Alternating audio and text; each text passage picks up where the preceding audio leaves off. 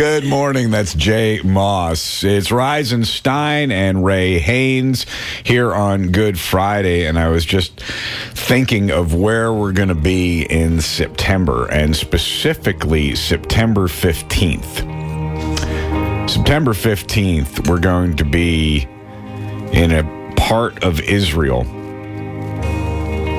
which will be the second to the last day of this 10 day trip that we want you to go on. Mm-hmm.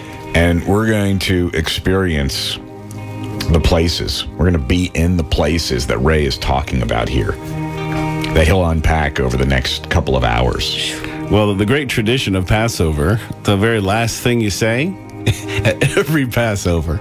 And I got to tell you, you know, since I was a little kid, probably preteens, we've been having Passovers every year. So, and every every year you say next year in Jerusalem. This year we'll, we'll actually be there at Rosh Hashanah, which is next year. so, I mean, We'll what are the odds that for the first time in our life we get to end Passover today as we on the radio as we'll end it and tonight as we have it at our house you know as a, as a family we get to uh, say those words and uh, with a whole new meaning attached maybe have our Passovers on the uh, have our uh, passports on the table We would wow. love for you to be in Jerusalem with us next yes. year. Hey, if if having Ray in and hearing all of this history that I mean, most of us have missed. Right, sure. You know, Mm-hmm. how much more incredible to be standing in Israel. And Wow. we need a head count, incidentally. Yes. If, you, if you're planning on going, it would help us because we have to determine size of bus and all that kind of stuff. And the sooner you can tell us that, put your get your deposit actually in of 300 bucks, that would help. Yeah, $300 deposit. You don't have to get the next 1500 in until May 25th, and then full payment isn't due until July 9th. So you've got you've got plenty of time to put it all together, but we do need that head count so we can mm-hmm. order the right transportation for us. Okay. Let's continue with Passover. You walked us through the Passover Seder plate. Right. So basically, what we're going to do is have a Seder. It's a virtual Seder, if you will. Okay. This is the progression of a Seder in order of what you do. All right. So we've talked about the leaven. We've looked at the plate. Everybody identifies what's on the plate. The next is there are four cups of wine or juice, uh, Kiddush. And this is what this first cup is called in Hebrew Holy. and it means it, it, it does mean holy and it means in, in another sense be, of what holiness means which is be different. Mm. Mm. Set apart. exactly. So as a jewish people you know they stand out in the whole world. As christians we stand out in the whole world. Watch the shadow the double shadow that's here all the time. Be different and okay now so let's bring your holiness here. What what's different in a sinful world holiness. Mm-hmm. So that is what it's going to. The, the cup corresponds to the verse, I am the Lord, and I will bring you out from under the yoke of the Egyptians. Where does holiness come from? Is it the things you do? Is it your actions? Or is it deliverance? Is it the blood of Jesus? Is it grace? Is it is it mm-hmm. bringing you Yes. out? See, mm-hmm. they're never. It, it didn't just happen at the cross. This has been going from the beginning. The cross was like the moment, but it was always God mm-hmm. saying, "Listen, I want you out. I want you delivered. Put your hope in me." So being different is the first step to being saved. Everybody is a sinner, but God is holy, and we cannot be close to Him with sin. Punishment for sin is death. What's the Passover about? Jesus died for us. He was punished for us so we can be close to God. So with this cup, we set this night aside as different from all other nights. So the prayer from yesterday, Baruch atah Adonai Eloheinu melech haolam pri hagafen.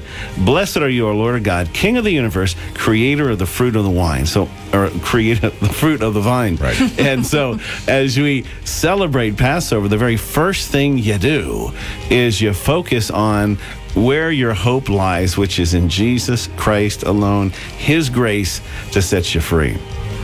Now, the next, now, something you could do if you got time and want to have a little fun, go through the book of John. The last few chapters of that, as you'll say, that you'll they'll introduce it in 13 or 14, somewhere in there. They're having Passover, and all this conversation is part of Passover. And there's one section in there where the Bible says Jesus got up from the Passover meal, poured water into a basin and began to wash his disciples' feet, drying them with the towel that was wrapped around him. Do you understand what I have done for you? He asked them. You call me teacher and Lord, and rightly so, for this is what I am.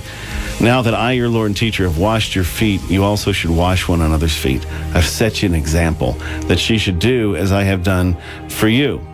Now he was about to wash the feet of Judas, the traitor, and then go prepare to be crucified.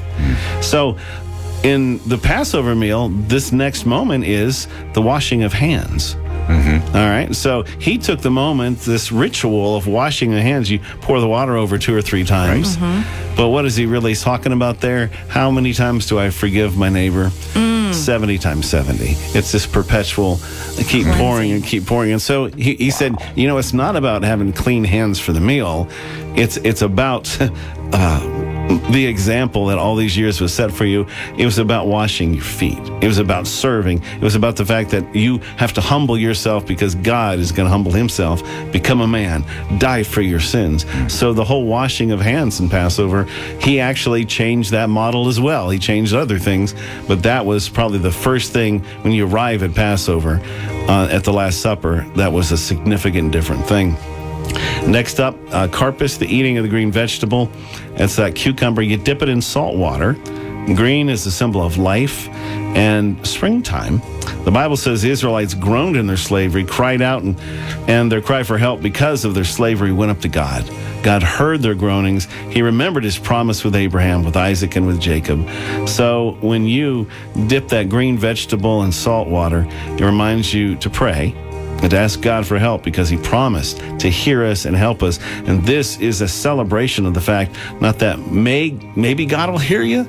Passover, when you dip that green cucumber in, in water and take that first bite of it, you are reminding yourself, you're declaring that God will hear me and He will answer. Wow. Deliver me. If if this is hitting you like it's hitting us, and and you want to hear it again before the end of this morning, this will all be posted on the Victory Facebook page, Reisenstein on Facebook, Reisenstein on Twitter, and also the Victory face the Victory website, victory915.com. Our virtual Passover Seder will continue right here on Victory 91.5 Reisenstein.